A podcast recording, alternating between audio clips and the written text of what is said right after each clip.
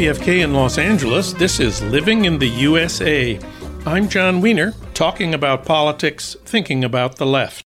Later in the show, we face two kinds of insecurity in our lives today, Astra Taylor argues existential insecurity, the unavoidable issues of life and death, and manufactured insecurity, intended to make workers more submissive to authority. Communal action can do a lot to reduce the second kind. Astra's new book is The Age of Insecurity. We'll talk about it later in the hour. Also, Melania and Ivanka Trump have been mostly absent from the former president's side as he rages against the 91 felony charges brought against him in four different trials. Amy Wilentz will comment on the news, the rumors, and the photos. But first, today's political update with Harold Meyerson. Of course, he's editor at large of the American Prospect. Harold, welcome back. Always good to be here, John. Well, the auto workers' strike against the big three continues. What's the number one thing the UAW could win in the current strike against General Motors, Ford, and Stellantis?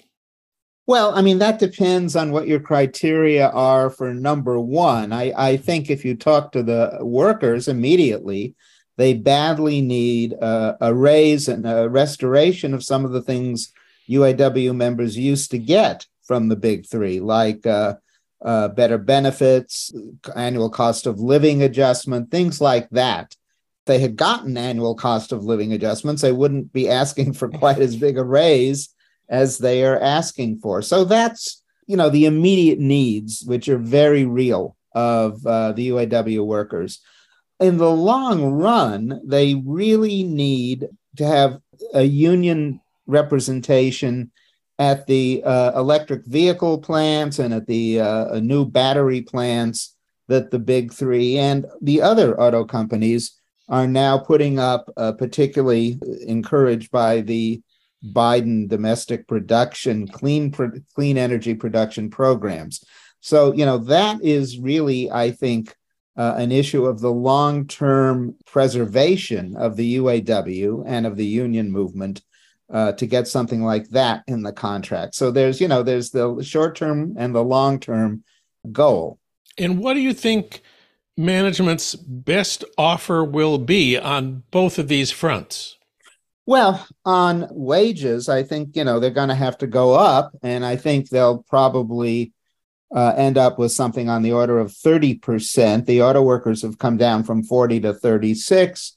The companies have gone up from you know something in the teens to twenty or a little over twenty. The uh, other key concern for the UAW and for members right now is the elimination or the great reduction of the two tier system, which was put in place during the auto bailouts uh, following the financial collapse of 2008. You know, and I, I, I think the companies will, will go along with that. I don't see them really making commitments about making uh, the union contract cover uh, workers in electric vehicle plants that are theirs or, or, or the battery plants that are theirs. That they've been using the fig leaf that well these are joint ventures with uh, with you know battery companies or things like that. They could agree to it and the battery companies would follow along. I mean they've also been uh, open you know saying that some of these new factories are going to go in the non-union south in tennessee and kentucky and you know places like that. There i'm afraid the union's going to have to depend on uh, some of the recent rulings of the national labor relations board which will make uh, organizing uh, not quite so impossible in places like that. Uh, but we'll see. Has it ever happened that an employer in contract negotiations agreed to unionize that employer's non union facilities? It has, but it's kind of the exception that proves the rule. And the exception, it's an exceptional union was the hotel union in Las Vegas, which is known for being exceptional in many ways.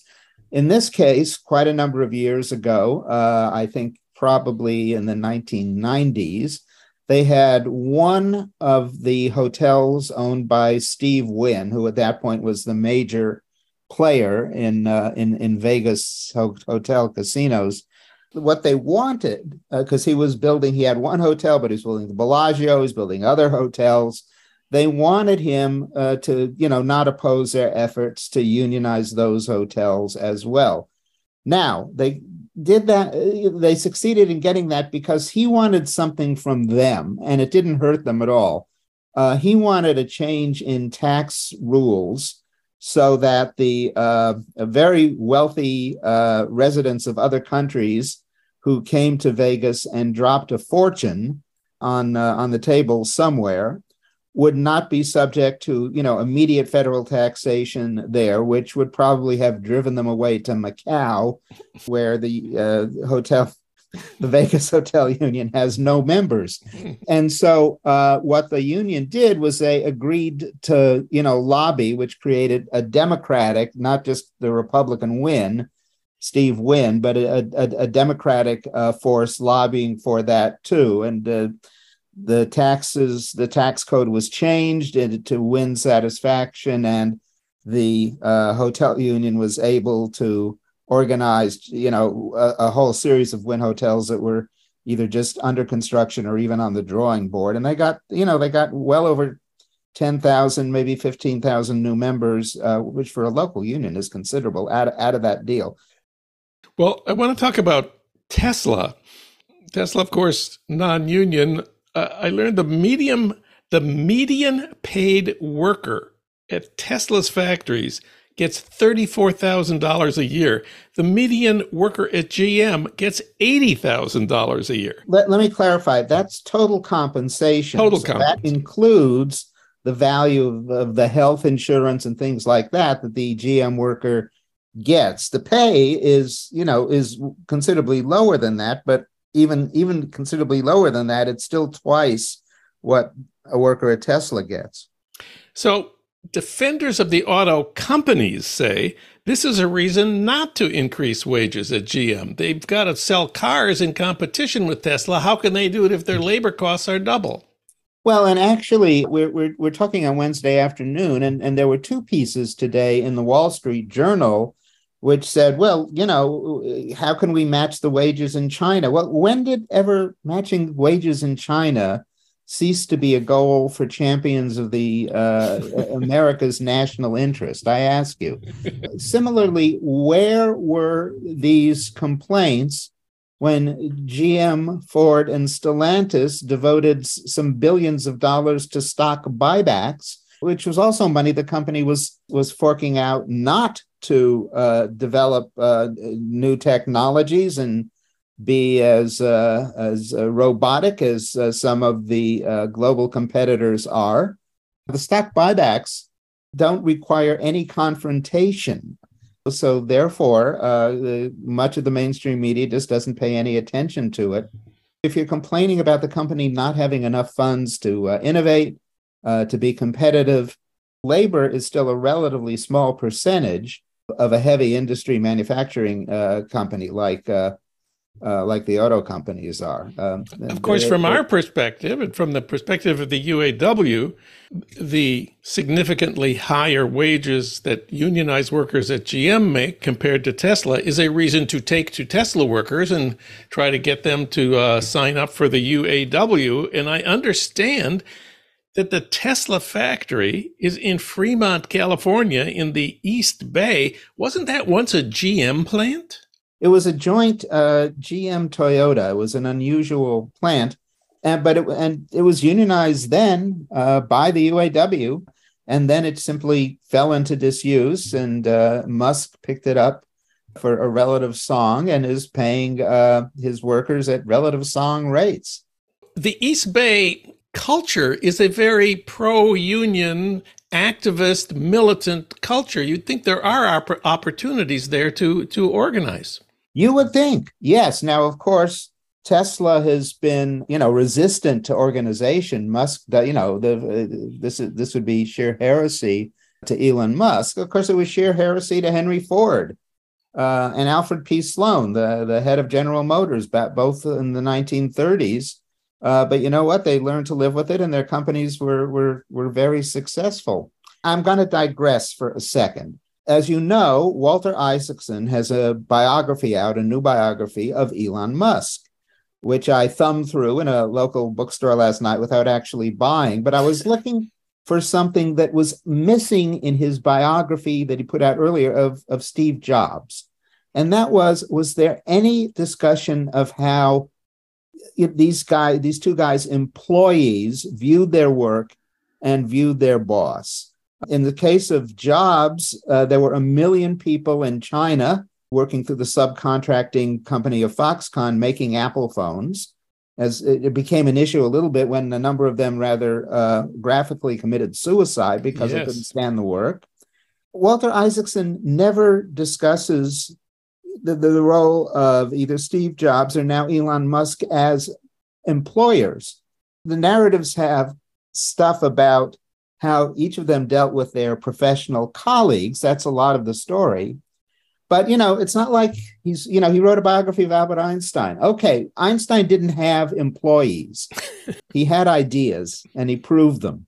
You can't get away with that when you write about Steve Jobs and Elon Musk. These guys are major employers, and as we've just been discussing, they can set uh, living standards, uh, which are nothing to write home about, for lots and lots of workers. So, shame on you, Walter Isaacson. Here, here. Well, now I want to talk about the politics of the uh, UAW strike. Donald Trump has announced he will go to Detroit next week to give a speech to auto workers. And that could turn the strike into a political conflict, which you know, has enormous implications, not just for the 2024 presidential election, but for the transition to a green economy. Trump has been arguing that he's against the transition to electric vehicles because it will undermine the auto workers. So they should vote for him because he's defending their jobs while Biden is, you know, devoting his efforts to uh, building these new EV plants. Uh, that seems big to me. Well, it is big. Uh, although, you know, keep in mind, Trump has criticized the UAW as such. He, he just is against this transition, and the transition will uh, affect certainly the number of people it takes to build a car.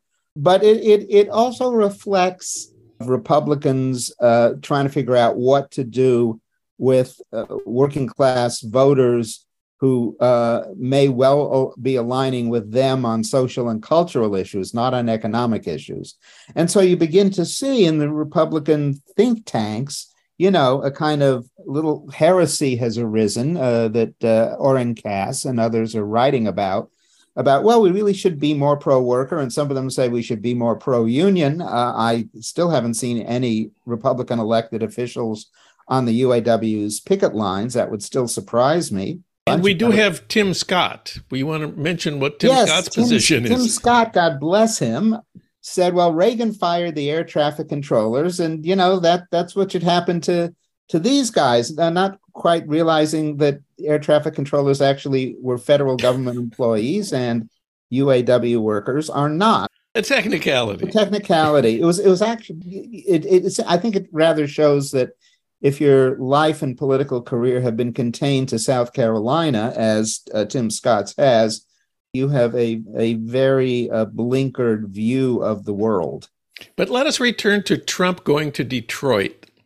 Well, uh, you know, I've actually sat in on maybe the grandfather of this this meeting, which is to say, I covered uh, back at the LA Weekly. I covered Pat Buchanan when he was running for president in '92 and '96, and he was you know running uh, running against NAFTA just like American unions were at the time. And uh, he convened a, a, meeting that I, I covered with with auto workers in Michigan which was you know a mix of white racist nationalism on the one hand and a trade policy that didn't screw American workers on the other hand and i think that sort of sets the template. And uh, you know it's fascinating. I would i would talk to the workers and you know they were down the line where i where i was where i think we all should have been on on the kind of trade deals that were being cut in those days. And they were racist as all get out. And that's exactly you know what trump is is seeking to mobilize. So if trump does go ahead and make the his opposition to the transition to electric vehicles a central part of his campaign against Joe Biden. How big of a problem is that going to be for Joe Biden with, you know, the white working class? Well, you know, uh, I I think it it is something of a problem, and I think therefore Biden's clear support uh, for the union, uh, you know, uh, offsets a, a, chunk of that. Uh, I think it also, you know, though hurts Trump among younger Americans, not just left young Americans, but centrist young Americans and some right wing young Americans. So he will gain something from it and he'll lose something from it. Uh, how much is not clear, but I think Biden's counter strategy is to make his support for the union and unions in general so obvious that it it offsets a chunk of this uh, uh among you know among diehard Republicans this is already part of their, uh, you know, demonology uh, uh, going to electric cars. But he already has those votes. He and Trump would be basically uh, contesting over, you know, a small portion of the working class. I want to take a step back and look at what this strike is about. In addition to asking for a significant pay increase and improved health care, the union is also asking for better retirement benefits, the renewal, as you said, of cost of living pay increases, and then to the different tiers.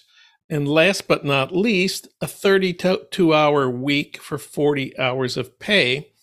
The New York Times on Wednesday ran a big op ed arguing that all this is too much. They're asking for too much. It's risking our economy.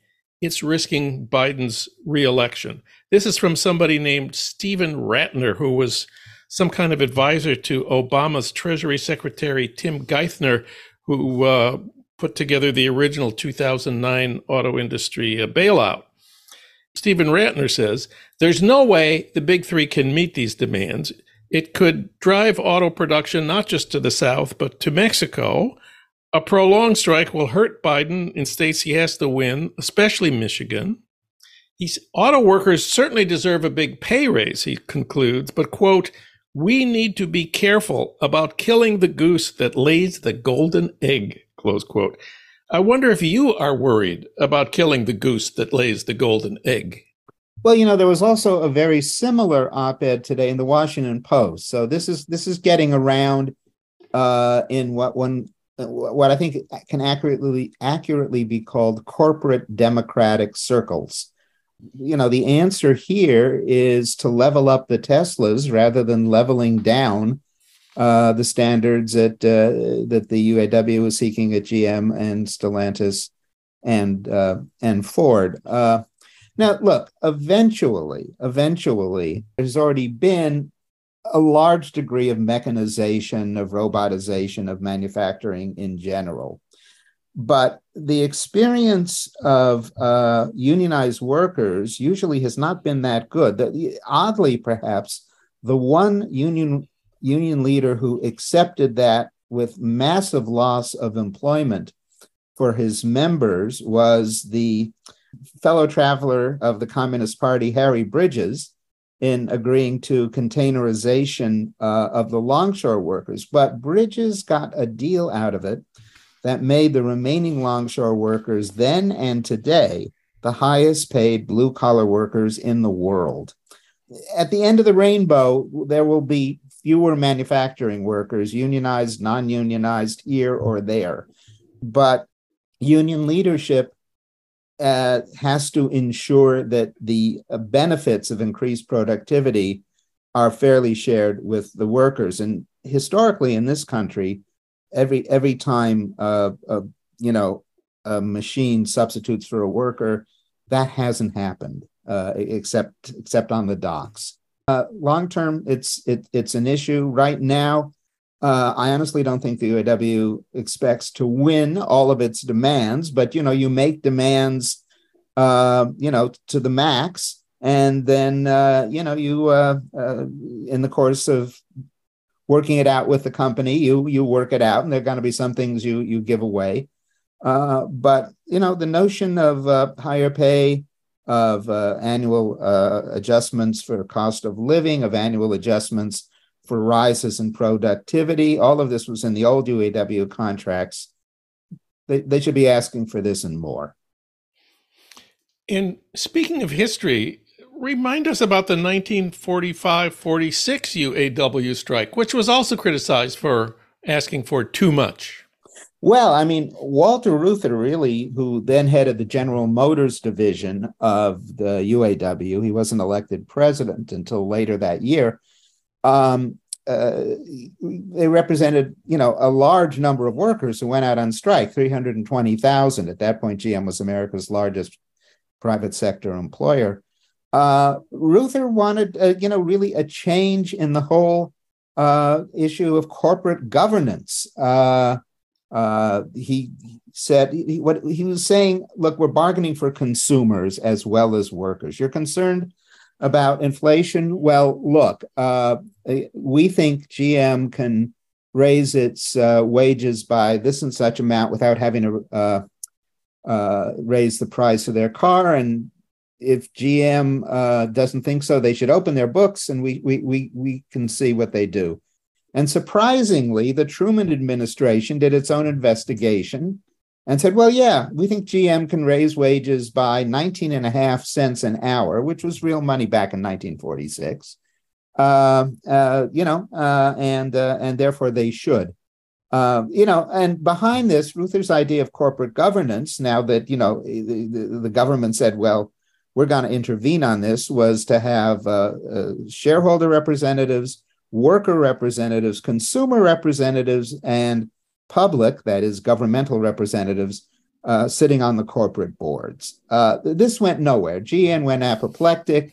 Uh, they said no way. the workers did not get that. But a few years later, they got the landmark contract, which created the COLAs and the productivity increases and supplementing unemployment insurance uh, and providing health insurance and defined benefit pensions. All of that, the creation really of, of a mass middle class, because GM didn't want to go through that again. Well, there's one more thing we need to talk about today Trump and the Jews. Last week was Rosh Hashanah, the Jewish New Year, celebrated by Trump's daughter Ivanka and her husband Jared. Trump's Rosh Hashanah greeting to Jews, which was posted on his social media site, he attacked American Jews for their support for Democrats. Quote, just a quick reminder for liberal Jews who voted to destroy America and Israel, Trump posted on his Truth Social profile. Let's hope you learn from your mistake and make better choices moving forward, close quote. And he posted an image to those he was supposedly wishing happy Rosh Hashanah to quote, wake up sheep, what Nazi or anti Semite ever did for the Jewish people or Israel what I have done, close quote. You know, moving the American embassy to Jerusalem and stuff like that. Right. So Trump's New Year's message to American Jews was, quote, wake up sheep, exclamation point. Wonder if you have any comment. Well, you know, if uh, there are Jews who are out to destroy Israel, I suspect one of them was talking to Elon Musk and his meeting with Joe Biden this week. A guy named uh, uh, Benjamin Netanyahu. Uh, he seems to be doing a pretty good job of destroying Israel in in Trump's view of the world, you're either for him or against him, and you know that determines the merits of of, of any given group. Uh, Jews have been uh, sort of a self-conscious minority, usually extending minority protections uh, to uh, the, the, scope of universal rights and universal protections. Uh, that doesn't fly with uh, with the Donald Trumps of this world, and that was clear uh, in his uh, message to the uh, uh presumable sheep. Harold Meyerson, read him at prospect.org. Thank you, Harold. Always good to be here, John.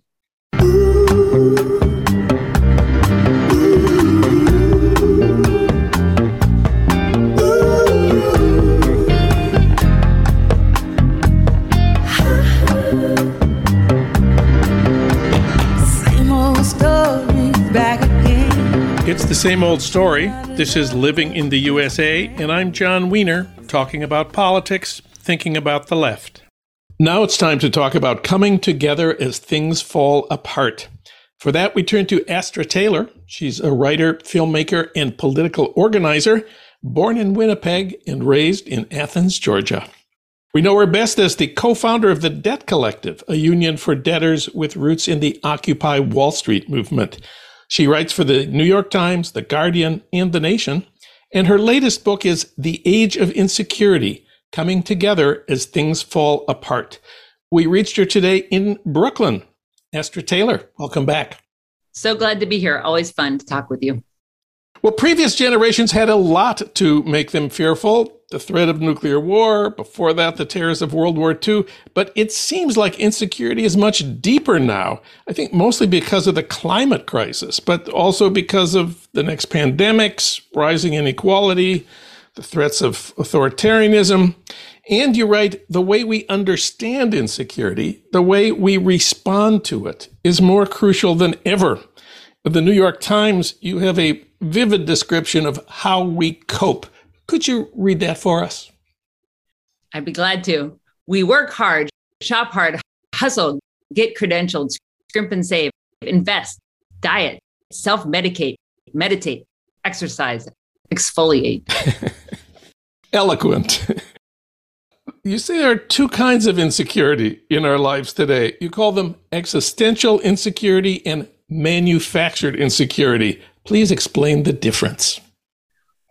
So I, I really like what you said. I mean, previous generations have absolutely experienced insecurity. And I argue in the book that it's a core component actually of the human condition. To be human is to be vulnerable, to be in need of care, you know, from cradle to grave. We are dependent on others. We can be wounded psychologically or physically, and we can die. It's a bummer, but it's just so true. And so that is real. That's that's not going to go away. The question is how we respond to the, this existential fact.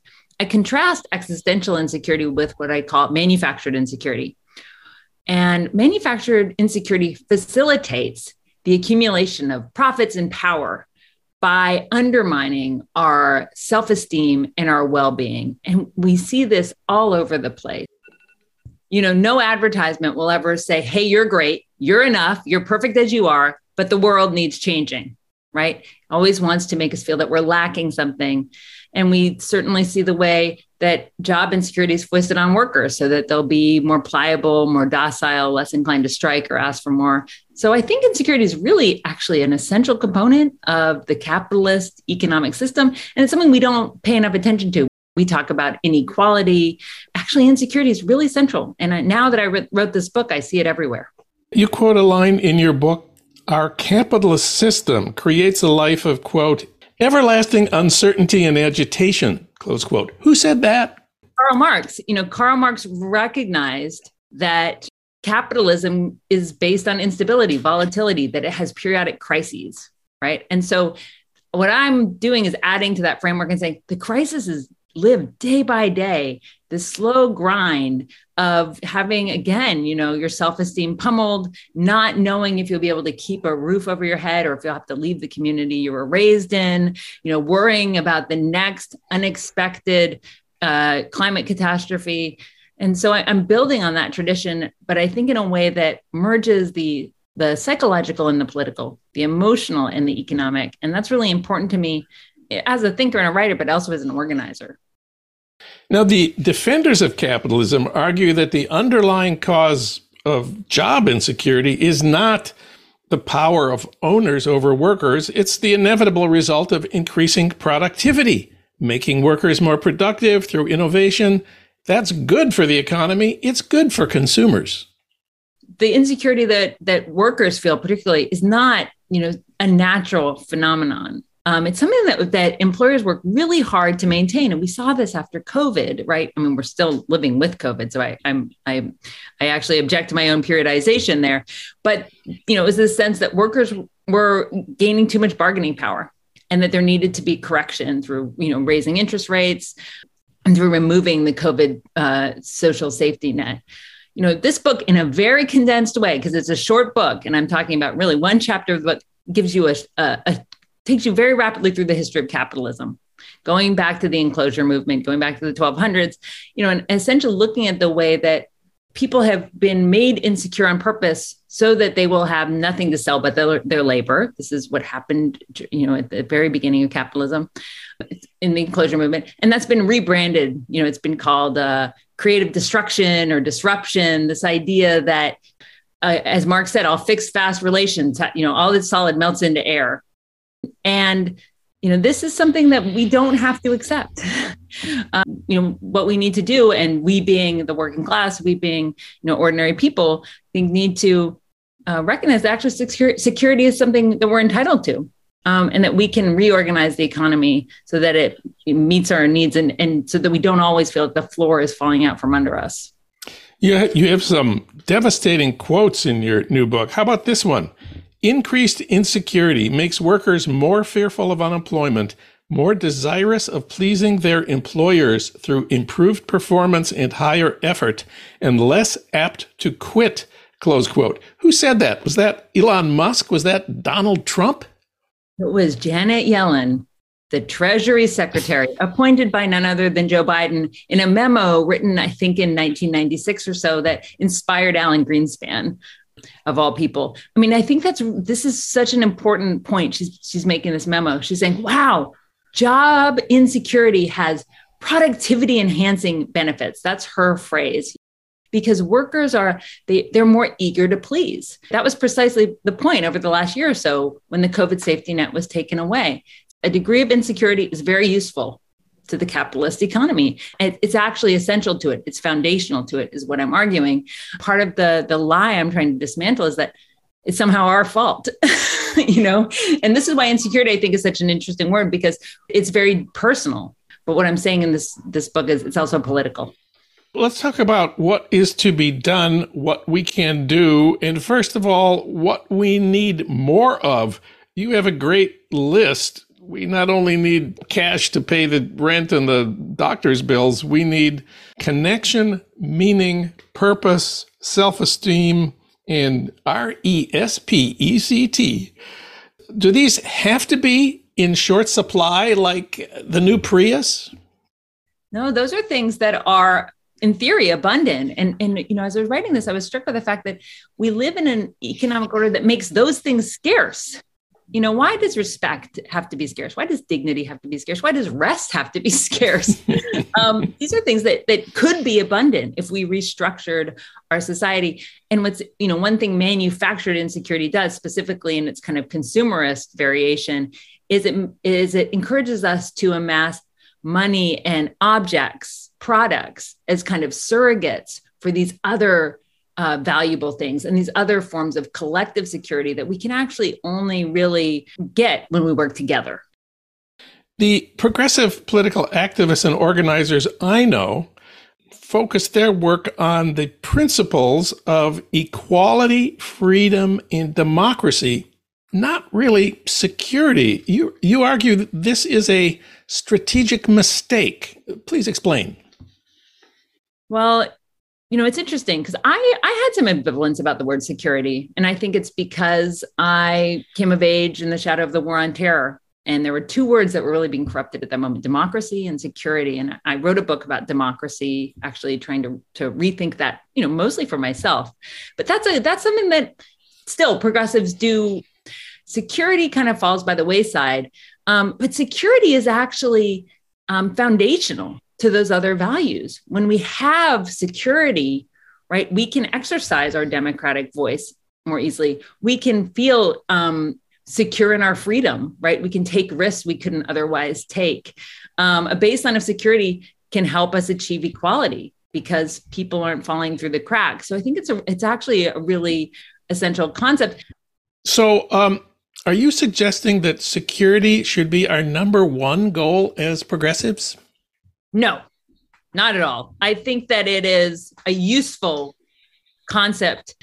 I mean, I'm someone who sees these things as always intertwined. You know, you need equality and freedom to have democracy, but democracy also nurtures those characteristics. I mean, th- these are all in there. I, I, but I do think that our drive for security makes sense because again we're you're fragile insecure beings you know i'd like to have a roof over my head i'd like to know that the people i love are going to be taken care of if they fall ill these are totally understandable human desires and and it, this this kind of healthy desire for security can be met pretty easily. And I think we should not cede the term to the right wing.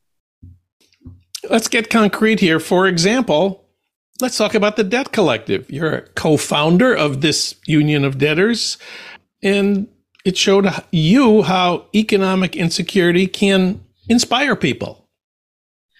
You know, I so much of my writing these days is sort of inspired by my work as an organizer. And being an organizer, I think, kind of grounds these philosophical threads that I like to chase. You know, but working at the debt collective has really taught me that you know, economic insecurity can cut both ways. I mean, certainly we see the right wing tapping into it and talking to people claiming to represent the working class, speaking to people's fears and anxieties, and then misdirecting them and telling them to, you know, blame immigrants, blame trans kids, um, and not look at the structure of the economy, not look at the political and economic elites. But through the organizing with the debt collective, I see that where financially vulnerable people can transform their insecurity into solidarity and come up with strategies to address um, their economic dispossession. But what I'm trying to do in this book is widen the frame beyond debtors because even people who don't have debt who might have a you know might own a house might be kind of climbing that uh, ladder of economic mobility they're at risk in the in the world as it's structured right? A single medical emergency can devastate your financial well-being um, you know they're worrying about putting their kids through college. Nobody feels like they can retire in this economy. Of course there's the climate. So i'm i'm trying to widen the frame and say you know what? Insecurity affects a lot of us not just the people who are the, the worst off. And maybe there's something we can maybe we can find some commonality with that find some common ground and build a bigger tent to fight for structural changes one little thing that's kind of a telling example I noticed that the new Teamsters contract for UPS drivers requires that the company turn off the cameras in the brown trucks focused on the drivers. Now, those cameras created a specific kind of insecurity. Your sister would understand that. I had no idea. And I'm incredibly happy that that's one of their demands. So, one of the moments that my this idea of manufactured insecurity kind of snapped into focus for me was a few years ago, just before the pandemic. My sister was telling me about her job working at this hip Brooklyn cafe, actually just a few blocks from where I am now. And this place has a very retro Parisian aesthetic. And she said that her boss had called while she and a coworker were, you know, manning the cafe. And he told her coworker to stop being so chatty with a regular, even though there was nothing else to attend to, no other responsibilities, no other customers. And it turned out that there were at least eight security cameras in, installed in a very small space, and they were not there to make the workers safe from out some external threat. They were there so that the workers felt that they could be watched at any moment from any angle by the by the owner who was at home on his laptop and they always felt like they were about to be fired that they were about to do some small thing like be too nice to a, a regular and then be out of a job and thus not be able to pay their rent not be able to pay their bills not be able to survive. And that kind of insecurity you know we see this all the time exactly as you just said with ups workers who have a camera on them whenever they're driving, radiologists who are being tracked by digital bots, computer programmers who have key tracking software installed on their computers. And this is, you know, this is just to escalate that sense of job insecurity that Janet Yellen was praising uh, as a productivity enhancing mechanism. And if there's something, you know, one core insight of this book is manufactured insecurity reflects a cynical view of human nature. It says that we will only be, you know, we must be spurred to work out of fear you know, fear of the bottom falling out, uh, this distress. It's incredibly bad for our health. I think it's bad for our political lives. You know, it's bad for our souls. But there are other kinds of human motivation we could tap into our desires to collaborate, to care for one another, our creativity. And, you know, let's try nurturing those for a while instead of using the stick of insecurity to drive people. Great.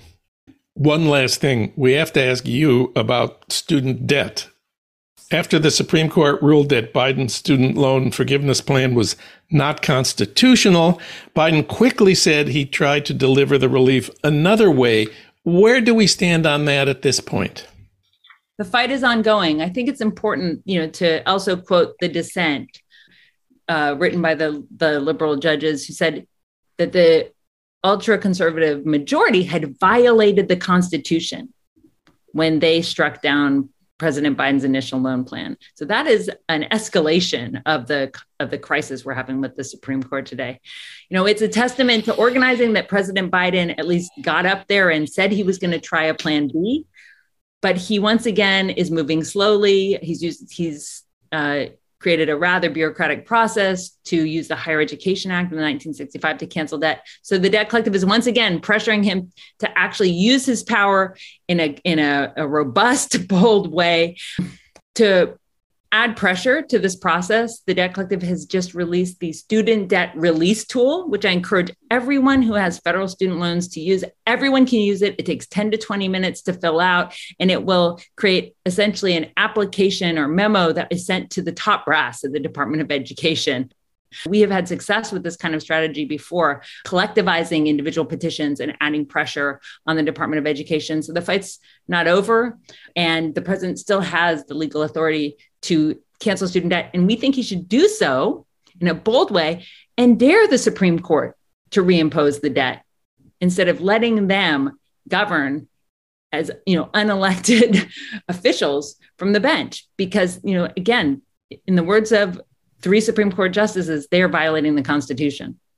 So we live in a world of everlasting uncertainty and agitation made worse by the climate crisis but recognizing how our insecurity is used against us can be a step toward creating solidarity. Yes, things are falling apart, but in the end, solidarity is one of the most important forms of security we can have. The security of confronting together the challenges we face. That's what Astra Taylor says. Her new book is The Age of Insecurity. Astra, thanks for this book and thanks for all your work and thanks for talking with us today. Thanks so much for having me.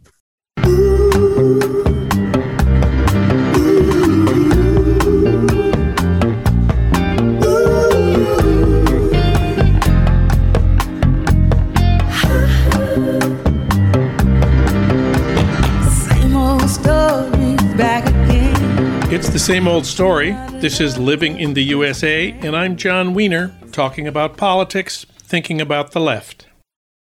When a criminal is indicted for his crimes, it's not easy on the wife and kids. And it's even harder when the father's been charged with 91 felonies and is facing four separate trials with a possible 700 years in prison.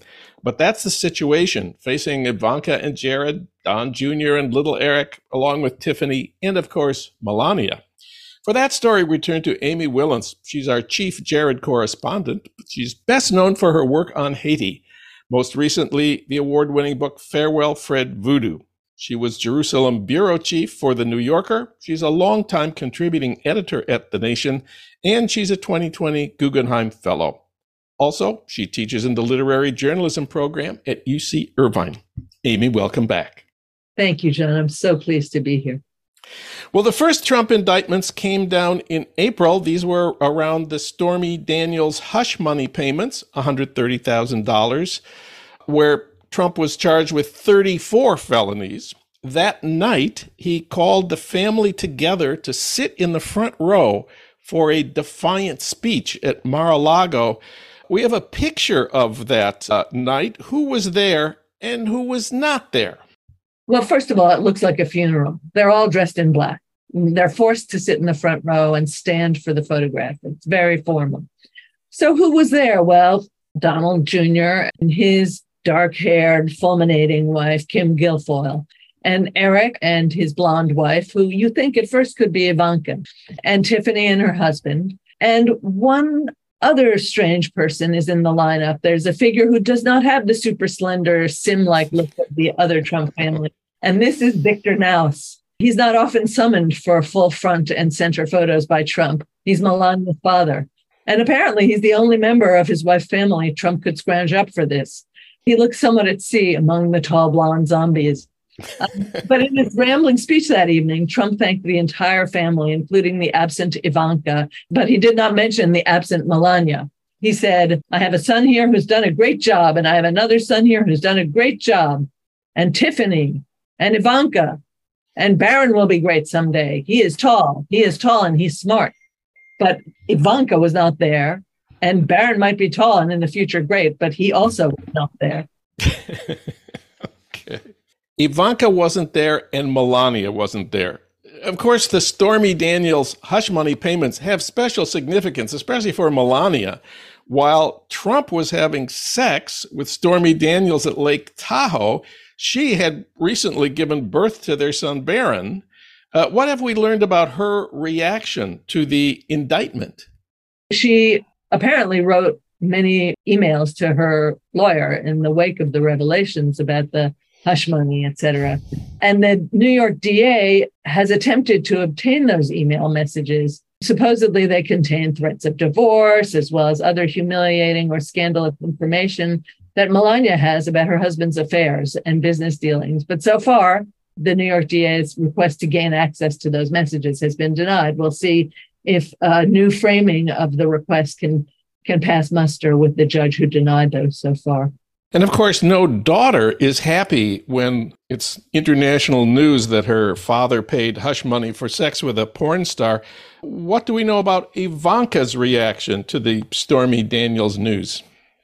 Yeah, I, I guess she thought about the uh, indictments and she didn't really want to address them themselves. So she said in a statement that she released, I love my father and I love my country. Today, I am pained for both being pained for both. She's pained that her country has to endure the news about her rotten father.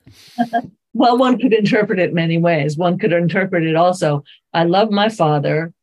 He's no good. I also love my country and I'm great. okay. Well, that's your future Trump. Now, this reminds us of the statement she made back in November 2022 when Trump had announced he was running for reelection. This was two years ahead of, of the election. Pretty unusual uh, early start for an announcement, which was widely understood to be a move against prosecutors who were at that point preparing to indict him. He thought it would be harder to prosecute a former president while he was running for reelection. What was uh, the reaction of Ivanka to her father's announcement that he was running again? It started the same way. Maybe she starts every sentence. I love my father, but this time around, I'm choosing to prioritize my young children and the private life we are creating as a family. And who can argue with family values? Exactly.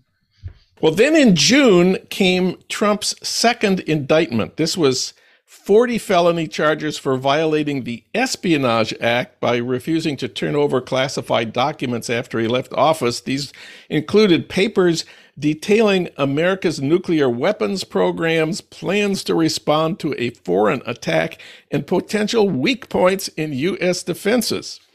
What do we know about Melania's reaction to that one? 40 more felonies, bringing the total at that point to 74. She hasn't made any public statement about this, but um, she does seem to continue to be keeping her distance from his messes after the second indictment was handed down, uh, page six reported that Melania is in a, a, wait and see position. She knows what she signed up for.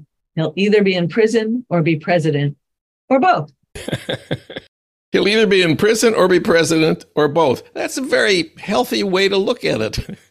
And then came the third indictments. These were the federal charges brought by Jack Smith about Trump's conspiracy to overturn the 2020 election. And then, of course, the fourth set of charges were the RICO charges in Georgia, bringing the total to 91.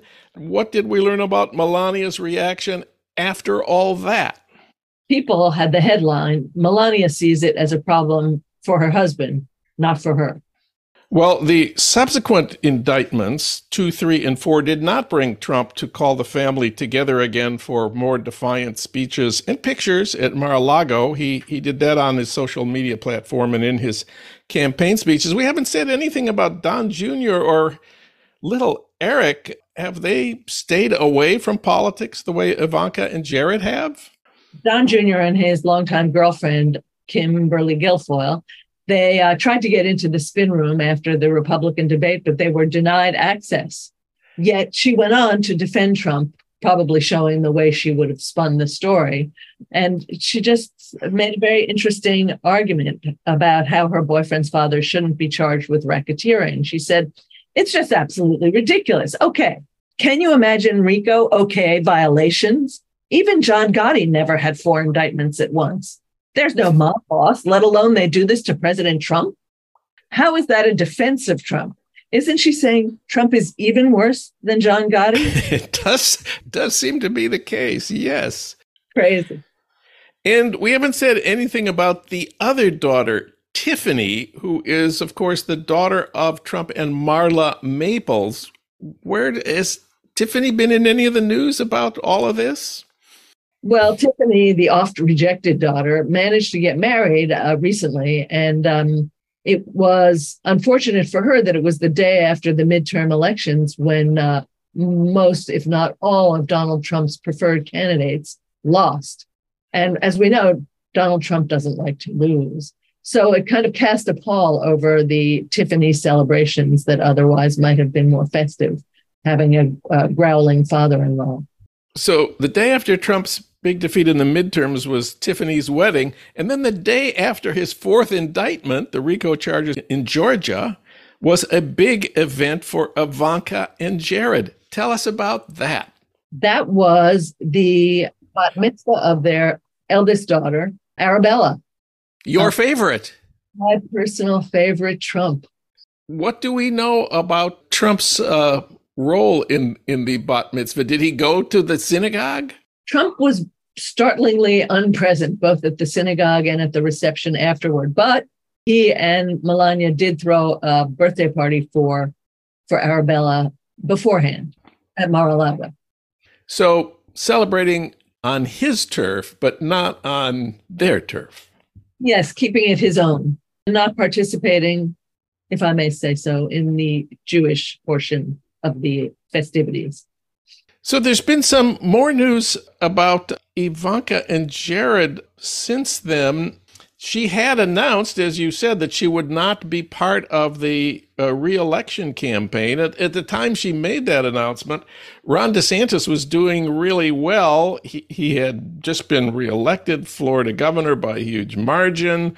He, the polls showed him in some in some places, like in Texas, Republicans preferred DeSantis over Trump by more than 10 points. And the Murdoch tabloids said had a headline that, that read "De Future," referring to DeSantis. But now some polls show Trump tied with Biden in popular support, which raises a problem for Ivanka and Jared. If he's elected again, shouldn't they be part of this? Will they go back to work in the White House? Won't they want to defend their standing in that machine as opposed to um, choosing the, to prioritize their young children and the private life they are creating as a family? And what we saw was that that distance could change as the polls change. Vanity Fair reported about Trump's mid-July private screening of the the notorious child trafficking movie Sound of Freedom, uh, which he gave at his Bed- Bedminster Golf Club, and it was a a big kind of gala affair the kind of thing Ivanka doesn't like to miss opportunity for a new gown, etc. Um, and the guest list included the star, QAnon promoting star, Jim Caviezel, and other MAGA figures like Steve Bannon and Kari Lake. But it also included Jared and Ivanka. And this was the big uh, news of the evening that they had come to an event essentially for her father. And what was the speculation in Vanity Fair about why this would be an important step for Jared as well as Ivanka?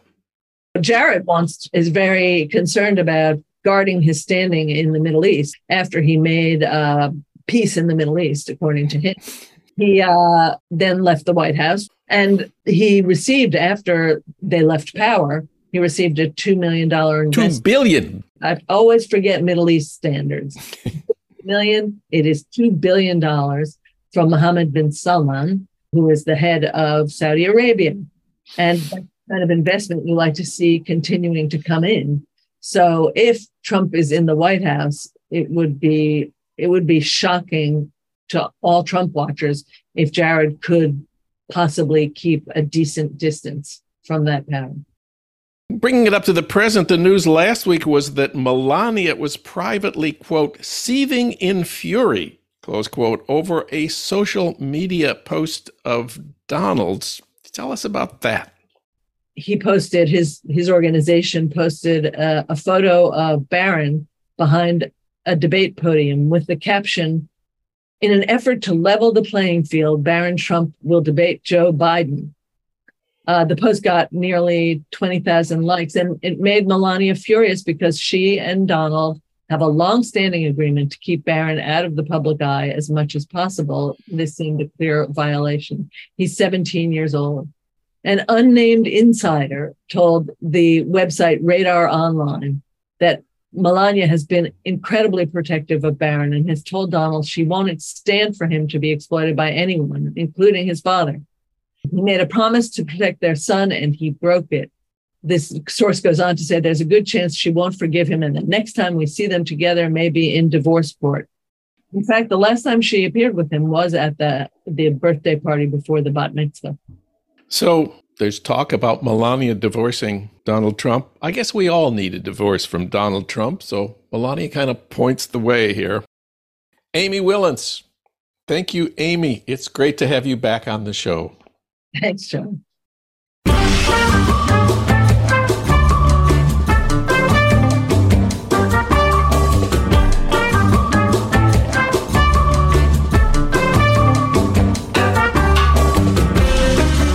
That's it for today's Living in the USA.